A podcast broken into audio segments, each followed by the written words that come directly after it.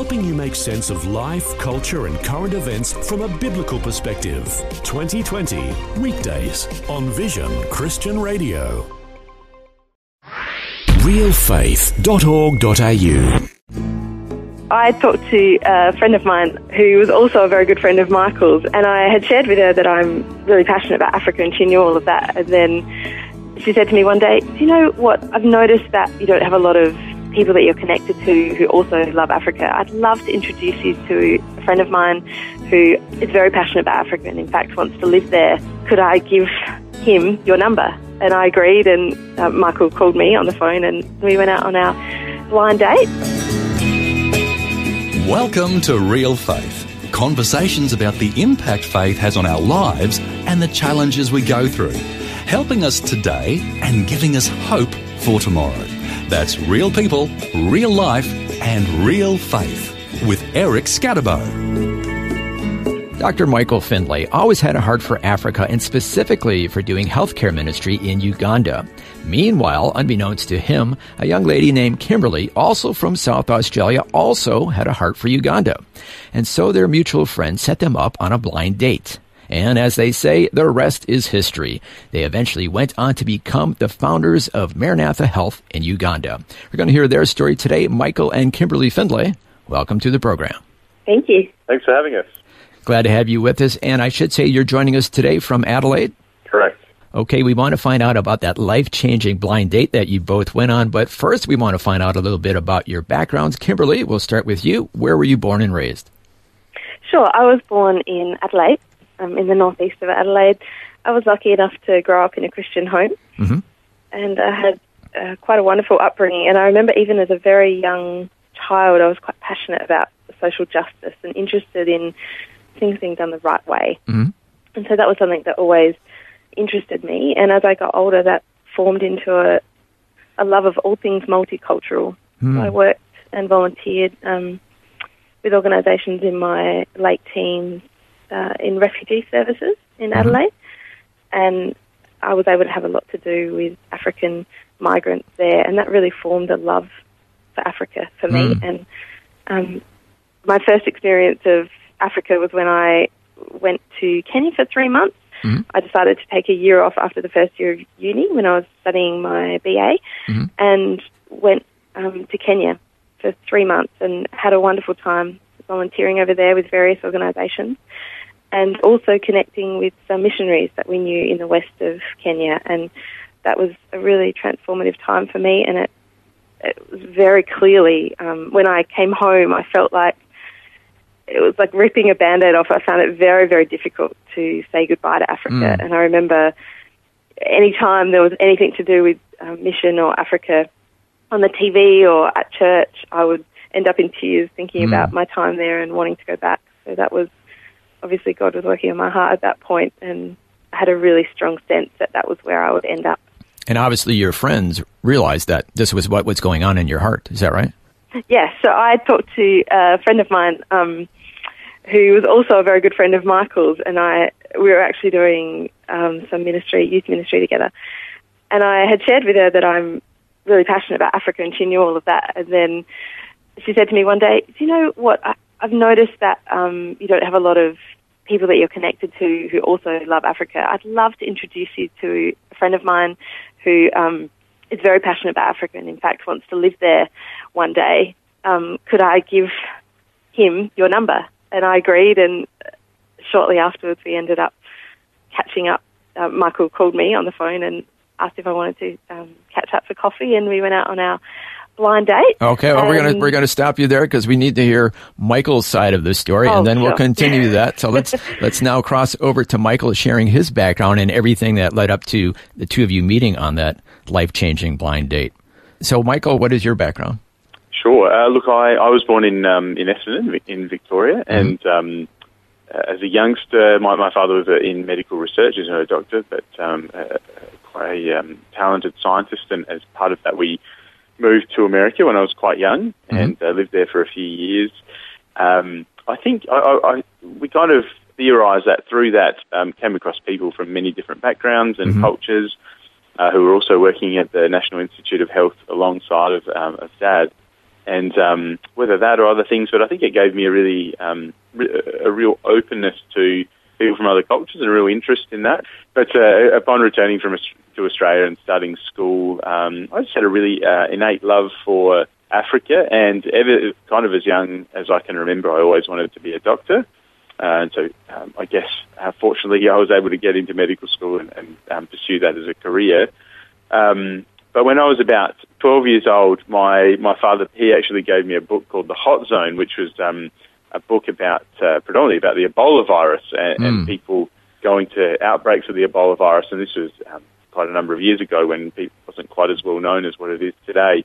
And I was captivated by this book and, and decided that that's where I needed to head. I was going to be a, a doctor working in Africa combating the Ebola virus. Um, well, how old were you at this point? I was 12 years old, so it's oh, a little unusual. yeah. Wow, that is um, a little bit different, yeah. And I, and I, must admit that as I've grown older and perhaps to have a healthy appreciation of the significance of Ebola, I'm very happy not to be involved in dealing with it too directly. But that your um, dad actually gave you that book at 12 years old, that's amazing. Yeah, yeah, that's right. So as I say, um, I think uh, scientists are a special breed. We, we need them, but they, they can be slightly different. Um, so uh, yeah, and so as I went along through high school, um, my, my, parents um, had a very strong faith, and uh, as did my extended family, and um, so that, that, was just the air that I, I, breathed through that period. And I think um, in entering university, had my own time of kind of working out what that looked like for me, and uh, obviously that's uh, the most significant part of my life. But um, as I started medical school, and then um, I had an opportunity to go on a, a kind of um, a mission trip to Uganda with a, a, a group of younger people, and um, just fell in love with the place. Met some some amazing people, people that I still call family to this day, mm-hmm. and just developed um,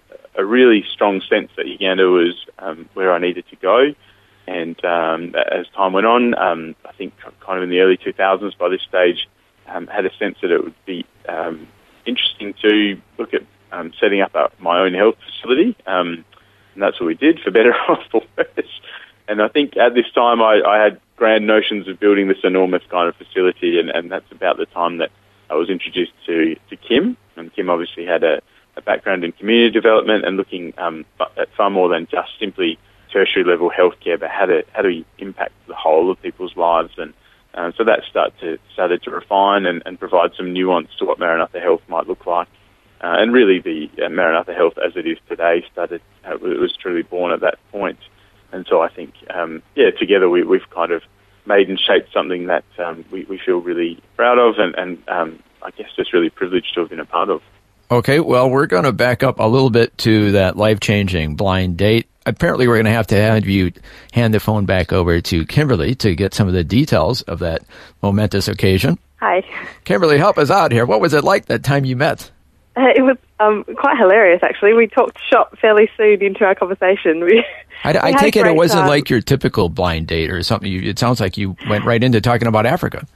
Uh, no, we absolutely did, and I think it was it was wonderful. We, hmm. um, it was quite, a, I think, an act of God bringing us together because we were quite perfect for each other. And, you know, we've had a very hard road through the years of setting this up. And I think the greatest gift that God has given us through all of that is each other. Hmm. Um, it's made all of the hardness very doable when you have someone by your side who just sits so similarly to you with their heart for, for Africa and for the poor. So, yeah, so we met um, at a coffee shop and just started talking straight away. It was very comfortable, very easy, and um, very soon into the conversation, Michael introduced the idea of setting up a hospital in Uganda. Wow. And I was actually planning to go to Uganda for six months at that point as part of my university degree um, for my second trip to Uganda. Mm-hmm. And so I was very interested in what he was talking about.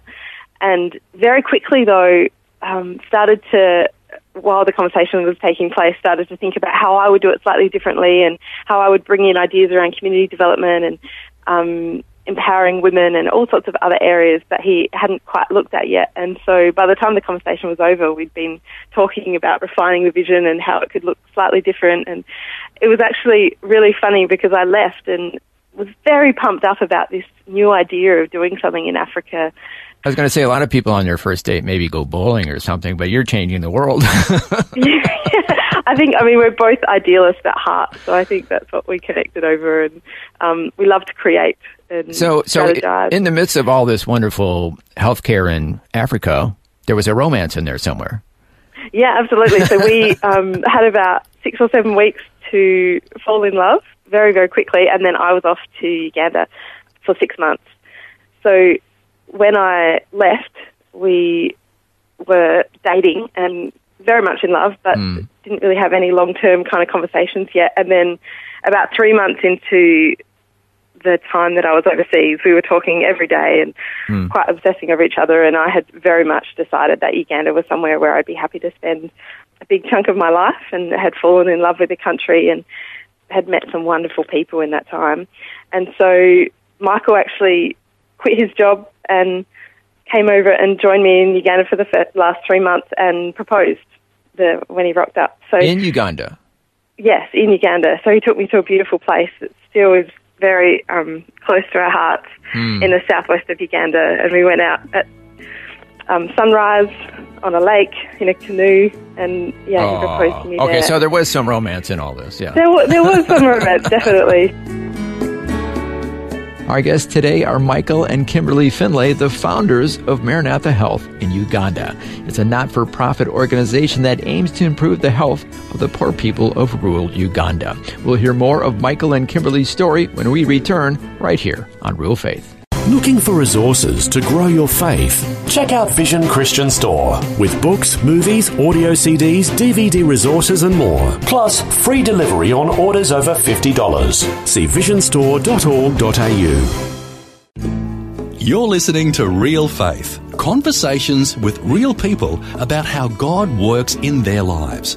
If you want to know more about integrating faith into your life, our website is realfaith.org.au. Just go to the website and you'll find helpful articles about the impact faith can have on your life. Once again, that's realfaith.org.au.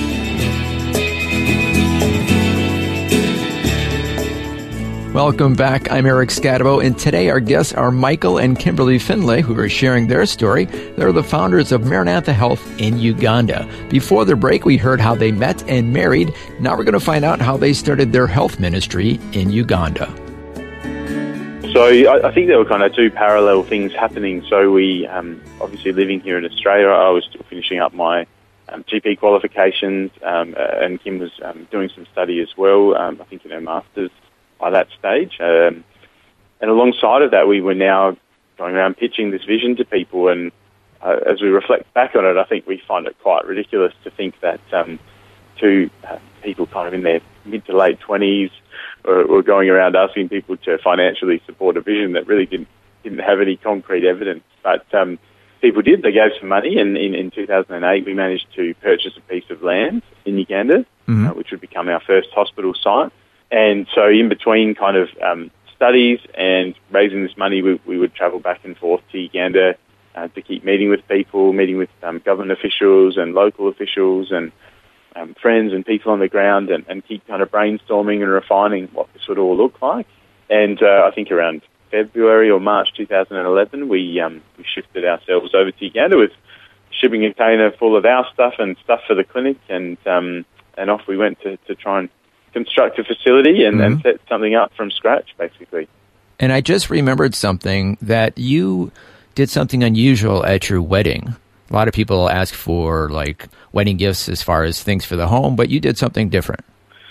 Yeah, well, I I think we part of um, the passion that Kim and I have is that we both feel like we've been given so much. We, we grew up in homes where we didn't struggle so much. We, we didn't want for that much. Um, we were given great opportunities and, and particularly a fantastic education. And we thought that uh, as part of our wedding, it, would- it would be really nice to use that as an opportunity to um, continue to kind of build up what we needed to, to set up in Uganda. So we asked people in, instead of um, presents to give to make a donation towards Maranatha Health. And I think uh, at the end of our wedding day, we had something like fifteen thousand dollars of donations. Oh, so wow. incredibly generous from our, our friends and family. And again, it was um, you know just added to the nest egg and, and, and a really great contribution to. So you um, didn't get that uh, plate set and everything, but normally is given Yeah. at uh, weddings and all that. But you have something of spiritual and eternal significance. Yeah, no plate sets, but to be honest, I think we calculated in our first 10 years of marriage, we moved eight times in 10 times, including moving back and forth between countries about half a dozen times. So I think a plate set might have just got in the way. now, turning to more serious matters, there was one incident, uh, one experience you had that really tugged your heart while you were there. Please share with us about that. Yeah, so I mean, we, we initially set up in a place called Kamwenge District, which um, I think by all measures underperformed in terms of Uganda, and that, that's part of the reason that we decided to move there.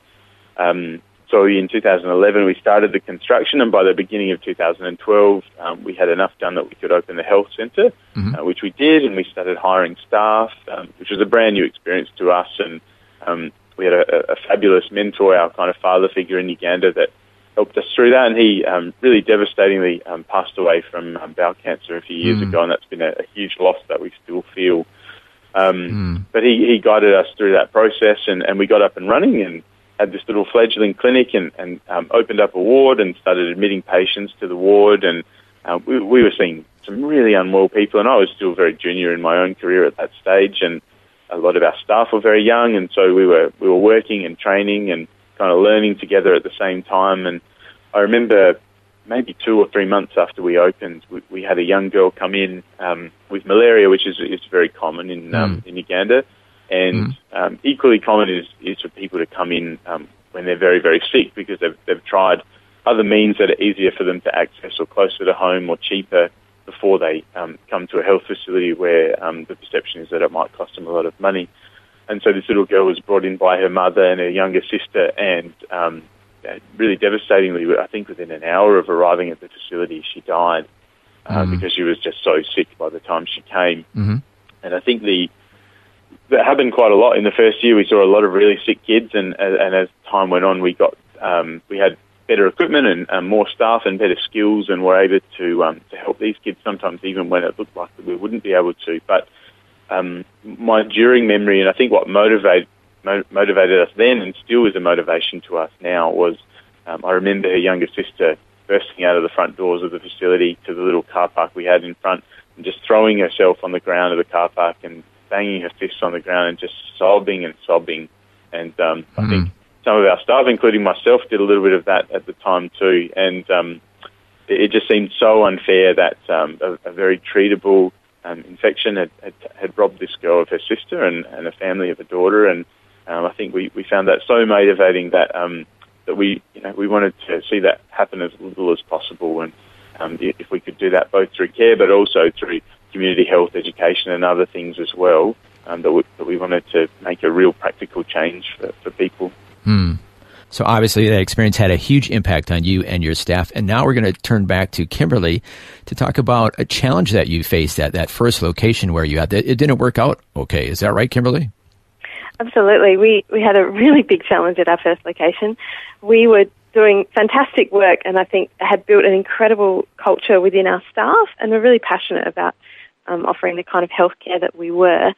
And then along came a very big businessman in Uganda who purchased a piece of land directly next to Maranatha Health and our facility and our staff housing and our house as well. And he built a huge maize factory, um, a maize processing plant on that land.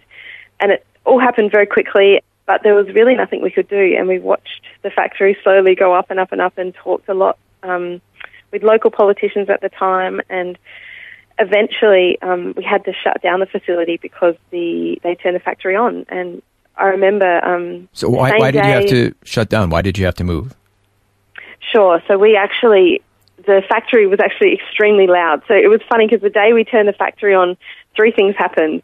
The first thing is that the factory got turned on that morning. Mm-hmm. The second thing was that we were celebrating our one year anniversary of opening and had a big party at Maranatha with all the staff that night to celebrate our success for the year. And the third thing was it was the day that Michael and I found out we were pregnant with our first son.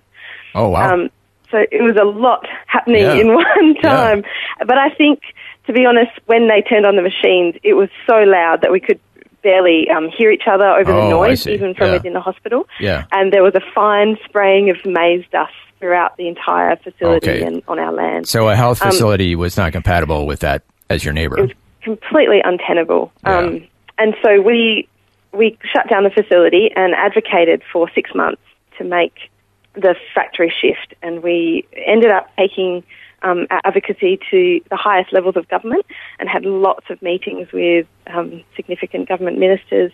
But unfortunately, this man had a lot of power. Um, mm. And so we had to close down our facility, um, which was devastating for yeah. us because, yeah, of course, you know, the I think this has been our dream for so long, and we exactly. built this incredible staff team mm-hmm. in our facility, and you know, we still passionately held to the belief that children deserve access to high quality healthcare, even in the poorest of areas of the world. And um, it really was one of the biggest griefs of our life, mm. I guess, at the time. Yeah. So we, when I was 30 weeks pregnant, we had to make a decision. So we packed up our house in Uganda um, and moved back to Australia, really not knowing what we would do. And I think, you know, the gift of our son at that time was an amazing I guess, salve for the wounds that we had um, endured through that experience. Uh, even though it was so hard to say goodbye to Uganda at that point. Yeah, that um, must so have we, been devastating because you thought, hey, this is what the Lord was leading us to. This is what it was all about, your relationship. Absolutely. And uh, the donations and everything, and then have to leave. Yep. Yeah, it must have been kind of heartbreaking. Yeah, it was. And I think we had lots of people praying for us at the time, and it was you know, we explored a lot about in our faith at that point about what God was actually calling us to and what we what He was trying to do in all mm. of this. And our, our strong belief to this day is that God is always on the side of the poor, mm. um, mm-hmm. and that He was trying to do things, but so much of the time there is mm. evil in this world, and people make really horrible decisions that disenfranchise others in the world. And so, um, yeah, we we came home, and I think he was just as saddened by what had happened in Kamwenge as we were. Mm-hmm. And so we looked to God and we asked Him and did lots of praying through the next year to figure out what, whether there was anything left for us in Uganda and whether we should go back. And then just after our son turned one, we packed up our things in Australia again and decided that we would we would return to Uganda and that we certainly weren't finished yet. Um, and this time we felt like we had a really different focus. We mm-hmm. we chose to um, be located in a regional centre where we would be able to um, focus on actually supporting some of the other clinics and investing more widely in the health system mm-hmm. where we are. We um, moved back to Uganda, mm-hmm. and within it was incredible. We we moved back there, and within one month, we talked to most of our staff, and all of them actually. I think there was about eighty percent of them that wanted to come back to work for us, and many wow. of them were spread out all across the country. Yeah. And it was quite incredible to see um, all of them coming home, and we'd all had you know different experience since that time, 18 months ago. And so this was in 2015, mm-hmm. and we set up again. But this time, the clinic, I think, because we'd done this all before and had learnt so much from the past, we set it up very well and um, applied all those lessons that we'd learned with staff that we'd already developed this incredible culture with. And so within three months, we had 800 patients at our facility. Wow. Um, which was incredible. So we, we were seeing 800, 900, 1,000 patients a month um, already after only three months of opening, which meant we actually grew very fast. Wow, incredible. Well, unfortunately, yeah. we're quickly running out of time, but let's kind of wrap up our conversation today with what are you passionate about today moving forward about uh, all these experiences that you've had in sure. Uganda?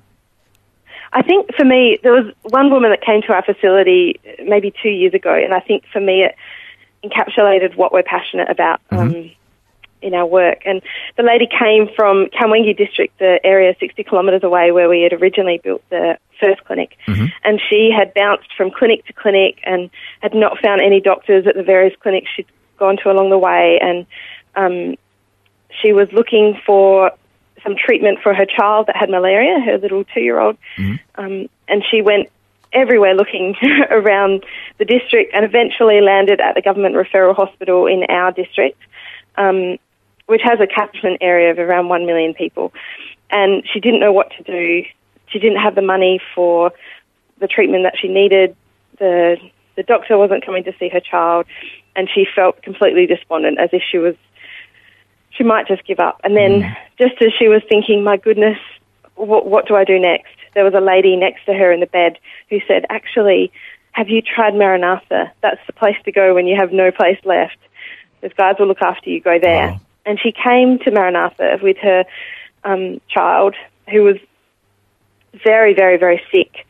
And we, you know, when she got to the facility, our staff rushed out to greet her and looked after her, explained to her what was happening with her child. They took her to the our very African version of an ICU, mm. um, took some blood tests, gave the child a blood transfusion, and really just looked after um, her and her family very, very well. And within a few days, this little boy that was very sick was running around the ward happily playing. And at the end of that time, there was another mother who brought her child in who was also very sick. And the other mother was sitting there crying, wondering what would happen to her child. And this other lady from Kamwenge said to her, It's okay. You're at Maranatha now. You can rest. These people, they will love wow. you. They will take care of you. And of course, they know that you're Christian, so it's a fantastic Absolutely. witness. Absolutely it, it is a wonderful witness, and it's wonderful to see people almost laughing when they get the bill, thinking that it's going to be very expensive, and then asking us why we would provide such a cheap facility when it's so wonderfully like the care is so high quality. And mm. always we let them know this is this is what God has asked of us. Fantastic. Thank you so much, Kimberly and Dr. Michael Findlay, for sharing your remarkable story with us. Pleasure. Our pleasure. Thank you so much for having us on your show. Our guests today have been Kimberly and Dr. Michael Findlay. They are the founders of Maranatha Health in Uganda. To find out more information, their website is maranathahealth.org. That's maranathahealth.org. You've been listening to Real Faith, and if you have any questions or comments, you can send us a message through our website, realfaith.org.au. That's realfaith.org.au. This program is a production of Vision Christian Media. To find out more about us, see vision.org.au.